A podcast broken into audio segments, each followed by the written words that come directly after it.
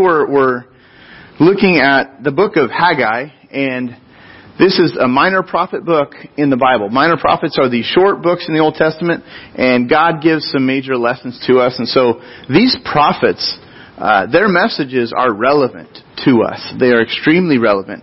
The heart of the prophet's message really connects with our current circumstances like it's from the morning news. I mean, this stuff is is very real. And so today we're going to look at a book called uh, Haggai. And the prophet Haggai, he he played a significant role in the lives of God's people in Judah. And and uh, two weeks ago, we talked about a man named Habakkuk. All of these names are not your typical names, but Habakkuk was a prophet we looked at two weeks ago. And Habakkuk spoke about the coming judgment of the Chaldeans. That's the Babylonians. So in history, we read about the Babylonians, major world empire. Uh, they were able to dominate uh, in that time.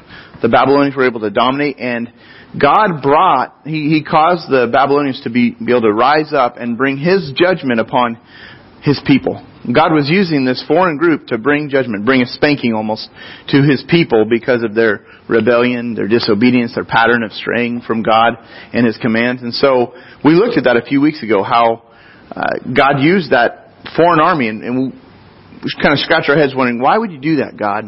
I invite you to, to check that out. That message is on our website.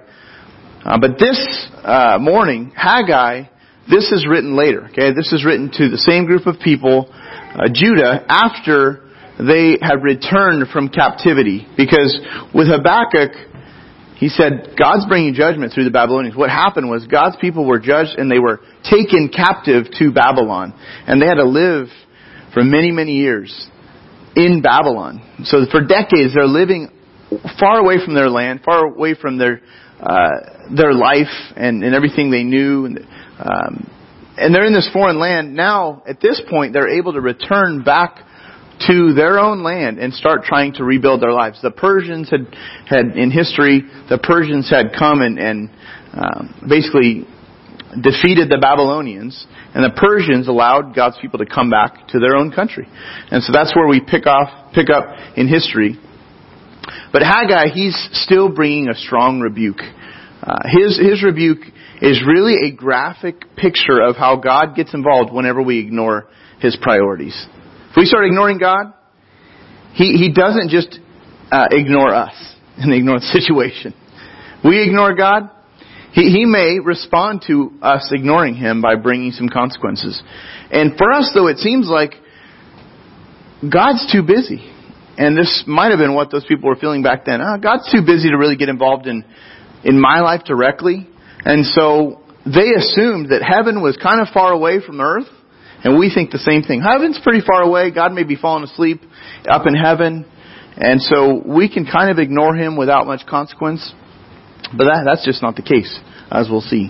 And since heaven, it does seem so far away, we tend to focus on the more tangible things on earth. We, we tend to get our lives wrapped up in work, in food and drink, in clothing, in money. You know, we get going to work and it seems like it's such a real place, because it is, right?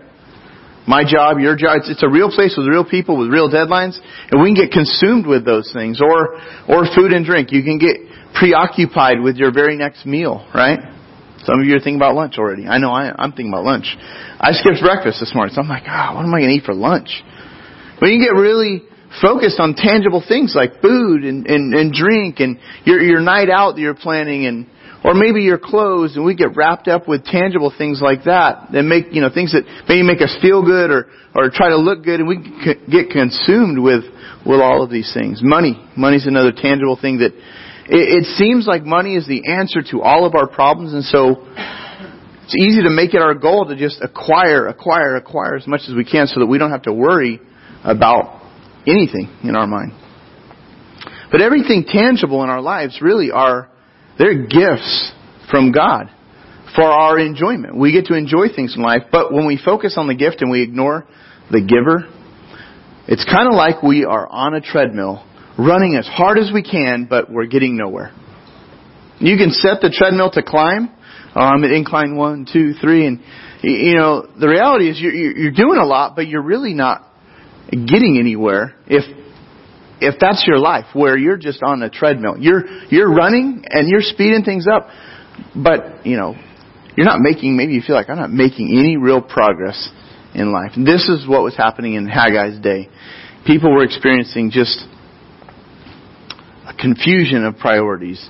And so look at Haggai chapter one, verse six. Let's start with verse one, and then we'll kind of back up and, and walk briefly through this book. Haggai said, he wrote this, it's, you, you have sown much and harvested little. Basically, you've sown or scattered much seed. There's a lot of activity in your life. You're doing all sorts of things. You're working hard, but you're making little to no progress, he says to God's people. It's like you're on a treadmill. You've sown much, but you've harvested little. He says then, you eat, but you never have enough. You drink, but you never have your fill. Your, our appetites are kind of like a bottomless pit.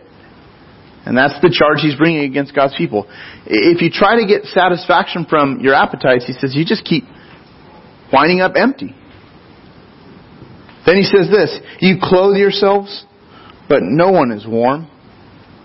And he who earns wages does so to put them into a bag with holes. Do you ever feel like that? You ever feel like your checking account has, is like a strainer? Or it's got a leak? Your checking account's got a leak. Sometimes it's fees. We get, we get, you know, swiping and we don't realize we're swiping more than we can can handle. And then the fees get charged, or, or we just, or maybe the fees don't get charged, but you're just swiping. Maybe it's not like a, what do you call that? The uh, insufficient funds, and you get dinged the twenty dollars or the thirty dollars. Maybe it's not that. Maybe you're just swiping or spending and writing checks, and and you're thinking in your mind, that's, you know, it's sixty, seventy, eighty dollars. And you, you pull up the account online and you see it's hundreds of dollars. And you're like, or it's the credit card, and you swipe and swipe and swipe, and you think, yeah, it's not much. I'll pay the bill when it comes. And then all of a sudden the bill is just, it's a thousand dollars or it's more. And we're just like, wow, how did this happen? And, you know, for God's people, where Haggai's bringing his charge, he's saying, look, all sorts of activity in your life, you're making no progress. In fact, there's a huge drain that you're experiencing in your life. Now, here's a question for us to ask ourselves.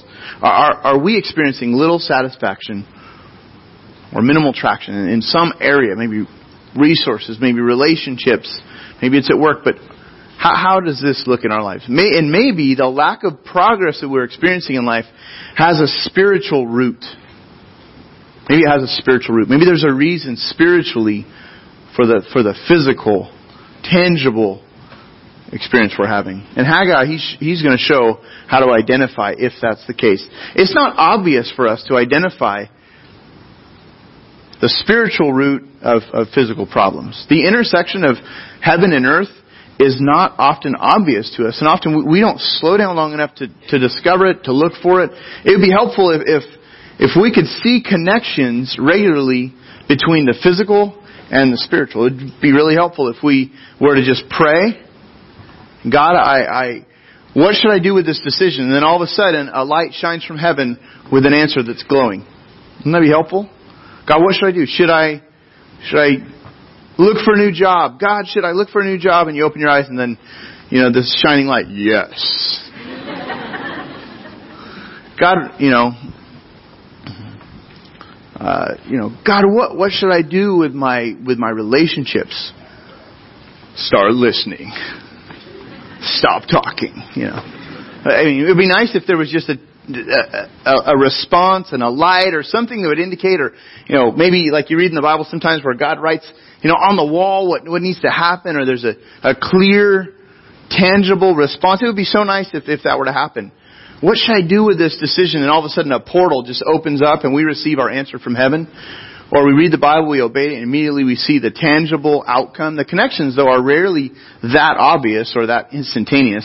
It would be nice if it was like this. Here's a picture from a Marvel movie. Okay? If you've ever seen these Marvel superhero movies, you know, Iron Man or the Avengers or uh, Captain America, these, these different superheroes, you have these breakthrough scenes where a portal opens up from the sky. And a portal opens up, and then all of these gods, these smaller gods, but these gods, powerful beings, step through the portal or fly through the portal, and and these supernatural creatures or beings break through into into our physical realm. And, and in the Avengers or these movies, You see, you see that happen, and all of a sudden, people turn and they see, wow, there's a window. There's some interaction from outside of, of our uh, dimension going on here. And if God did this with us, people would be more inclined to really connect the dots between the spiritual root and the physical kind of outcomes. We would begin to think, wow, there really is a an important spiritual component here that I shouldn't miss. But since we so often don't make those connections between the physical and the spiritual, and we don't see the portal open up, we just we just go on building our lives, and we're tempted to just neglect God altogether, neglect the priorities that God sets. And even for those of us who've made Jesus the boss of our lives, all sorts of competing demands kind of, you know, creep in, keep us busy, keep us divided in our focus. So, think back to the prophets again for a moment. The prophets, in the days of the minor prophets, God was interacting with His people through raising up spokesmen. These are these are God's messengers who would come, and the things that they would describe would actually occur. The things that they said is, are going to happen actually came to pass, and it would shake God's people up, up enough to cause them to take God more seriously, at least for a generation. So when Jonah preaches to the Ninevites and there's wideswept repentance among the Assyrians, they, you know, there was repentance that actually changed and made a difference, at least for a little while. It made it made a difference for a while. And then when Habakkuk's prophecy comes true and the, you know, God's people are shipped off to Babylon, that made a difference for a little while, uh, but. It wasn't lasting. God continued to use prophets in the Old Testament. And it was kind of like He's opening up a portal at that point to speak into their circumstance through these prophets. And today, God is still using the message of of prophets and, and to speak into our circumstances. We can still learn from these books, and we can see God interacting with us. We actually learn in the, in the New Testament, Hebrews chapter four, verse twelve, that God's Word is living and it's active, and He opens up a line of communication with us through His Word. And we, we hear from Him. As we seek Him, He begins to connect dots in our lives. And so, it sure would be helpful if we could get this, if we would keep the spiritual root and that component fresh in our mind. Now here's here's Haggai's main point in this book. Mixed up priorities are a source of real trouble. That's the heart of this book. Mixed up priorities are a source of real trouble. Sometimes when trouble shows up, we consider the spiritual implications of the trouble, but not always. Sometimes, and in Haggai's reality, this this was the case. He starts connecting the dots of mixed up priorities, and he connects it to trouble that they're experiencing, and then he highlights the source of the trouble. He tells them who's causing the trouble. So let's walk through a few of these areas. Here's some of the mixed up priorities. Number one was indifference. We tend to do this too. We tend to let stuff go in important areas. We get indifferent. And that's exactly what happened in Haggai's day. Look at Haggai one, verse three and four. Then the word of the Lord came by the hand of Haggai the prophet. This is what he said. Is it a time for you yourselves to dwell in your paneled houses while this house lies in ruins? They're, they're allowed to come back into their land. They're no longer in a foreign land. They're allowed to return to their land. And the Lord's temple is, is in rubble. It's in ruins. God's temple, which it really isn't about the, the actual location or the building. It was about the fact that this represented God's kingdom, His presence on the earth. And and He's saying the temple is in ruins. And He says, is it really a time for you yourselves to dwell in your own homes and ignore the fact that my house is has been destroyed? It's still lying in ruins. And they're not doing anything about it. They all head to their own homes. They start remodeling, rebuilding their lives. And Haggai's saying, hey, we're ignoring something here. We're focused on our own stuff. We're not focused on God's priorities. And some people, you know, they, they, they had just a roof over their heads. These, but some had these paneled houses, maybe luxurious uh, living quarters. And the focus for, for many was, it's me over, over God's stuff, God's kingdom. And now I, I grew up in a church, and maybe some of you did as well, where where you had a work day. And everybody, anybody ever do a work day where you'd work at the church? A couple, just a couple.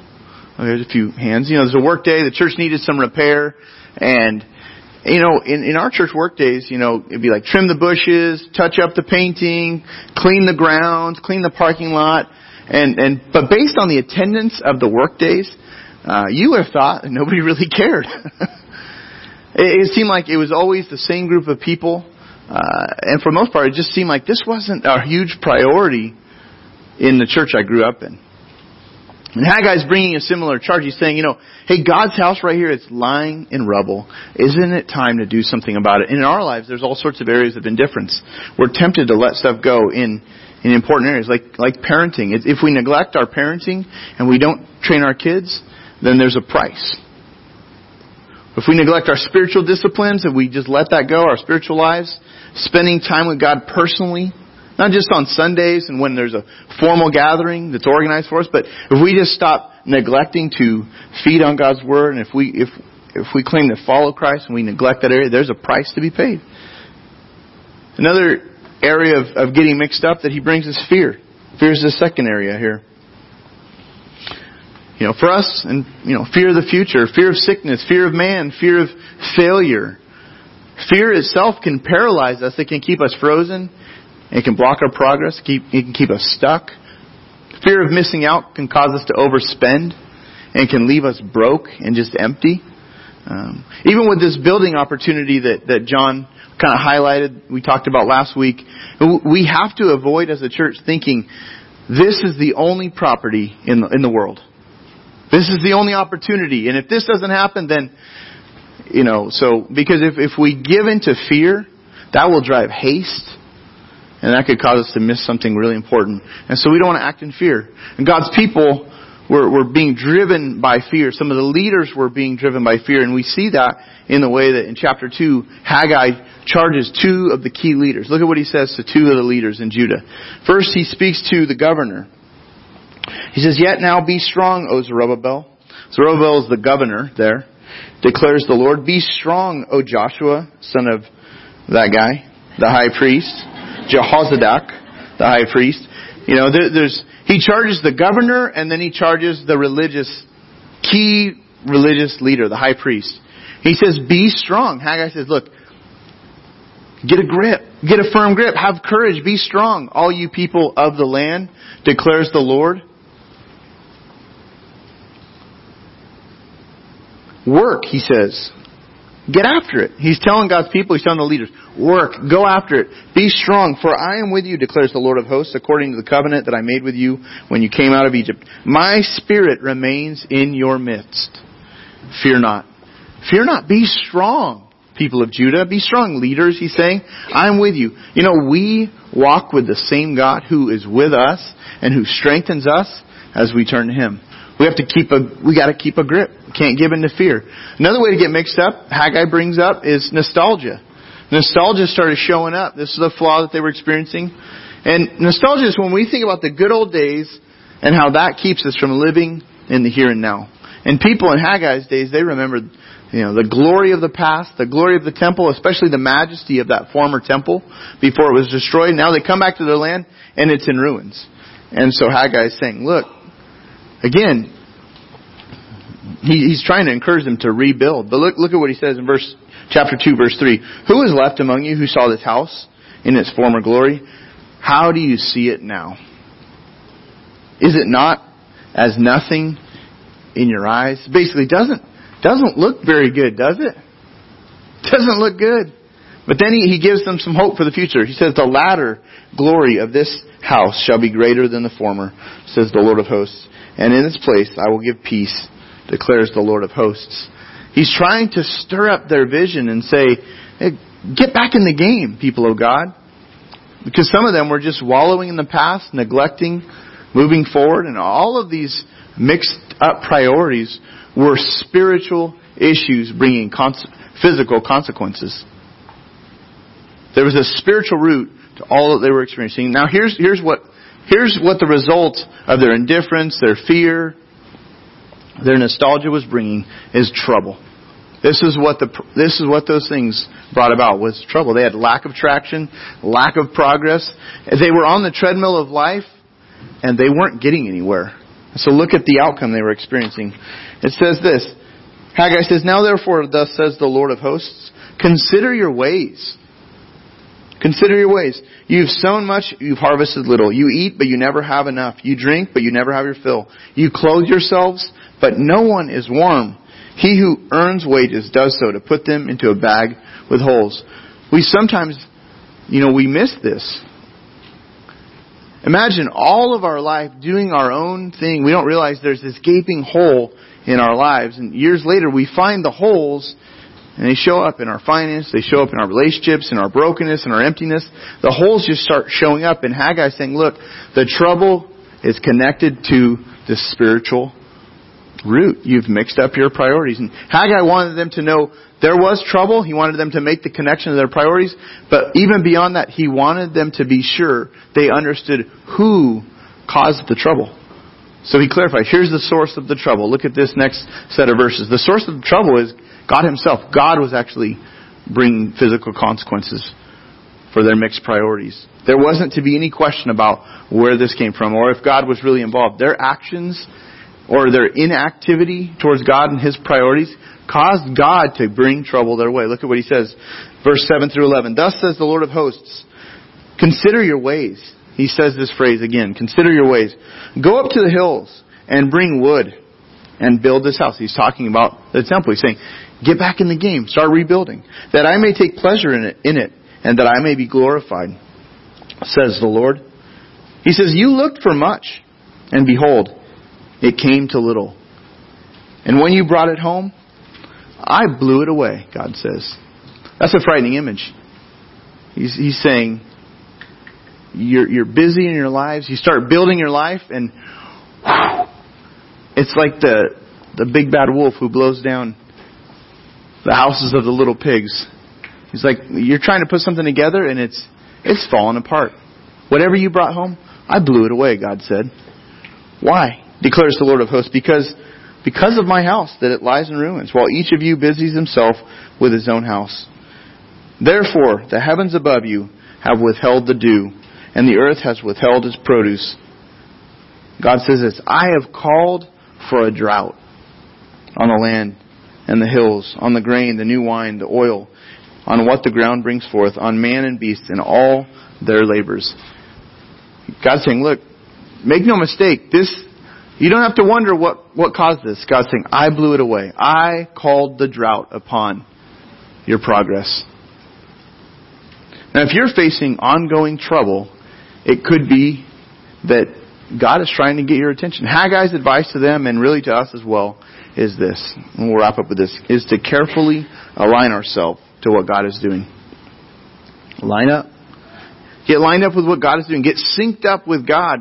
He's working out His eternal plans, and we play a significant role in that. He invites us, and we can actually experience both the blessings and the benefits of walking with Him and keeping our priorities in order, but we also, on the flip side, can experience severe consequences if we mix our priorities. But five different times Haggai uses this statement, consider your ways. Consider your ways. Pay attention. Sync up. Do, we do well to keep our mind on a leash during the battle that we face in life, especially when the blessing of God seems delayed. We need to keep aligning our thoughts. And it could be that you're here today and God is just shouting through a megaphone of trouble in your life. And maybe as we've looked at this passage and you, you think about the trouble that is being described in the Scripture, your mind maybe goes to some specific areas of trouble that you're facing right now. And it could be that God's just saying, look, I want you to consider, you're, you're in this physical world and you're experiencing real tangible outcomes or consequences. There's a spiritual root to those things. There's a reason for these things. And so what what is God saying to us? Is there is there anything that God is trying to highlight in your life? Maybe an area of mixed priority. Maybe it's a fear of something. Maybe there's your mind is trapped in the past and you're not really moving and walking with God in the present. But what is it that God is saying? Do you want to encourage our us to just consider this as a congregation? As we consider our ways, what is, what is God trying to highlight in our lives? I invite the worship team to, to join me up on the stage, and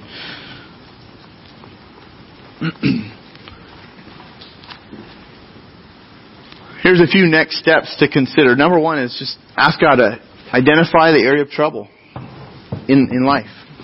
Maybe talk to someone who can help and connect the dots of trouble and mixed priorities. And it might be that that's the need, is start processing this, praying praying through this area. Is there a spiritual root, a component that's really blocking my progress in my life? Maybe first spend some time with God, and then after that, take that and maybe share that with someone you trust, someone who's a little further down the road spiritually that can help you uh, ask you questions about this area. Let, let's pray together. Father, thank you for your word and, and the, the way that, again, we just see our own lives and our own journeys and struggles show up. As we read the Bible and as we see uh, the challenges before God's people, we experience those very same challenges. We can get very, very busy, caught up with just our lives and, and our desires and our goals, and we can neglect your priorities. And this can show up in all sorts of ways. God, I pray that if, if we have found ourselves experiencing trouble and it's connected to something spiritual in our life that we're neglecting, God, I pray that you would you would use your megaphone to really get our attention. Help us to not just spin our wheels or to hop on a treadmill for decades and find ourselves not really, you know, being being busy but not really getting anywhere. Thank you that you'll help us, Lord, if we if we walk with you, if we turn to you, if we repent of, of wrong and sin, if we sync up with you, God. Thank you that you bring the help that we need to make progress. God, for those that are here that are well into their journey of walking with you, and there's something you're trying to tweak and sync up, Lord, I pray you'd you'd bring the help we need to see that, to make the adjustments. For those that are here that have not yet decided to follow you and make you boss, Lord, I pray you would you would use this, God, to uh, cause them to consider more what it would mean to walk with you and to yield their lives to you and follow you as Lord. For those that are here that are hurting, God, I pray that that they would sense um, that there's hope, God, for them, that you're not done, that you haven't abandoned them, but that you love them. You care for them, God, and you're reaching out to them. So, God, whatever it is that you're trying to say, God, we ask that you continue to do your work. Help us to be people who not just hear, but respond in faith, Lord. We ask for your help in this in Jesus' name. Amen.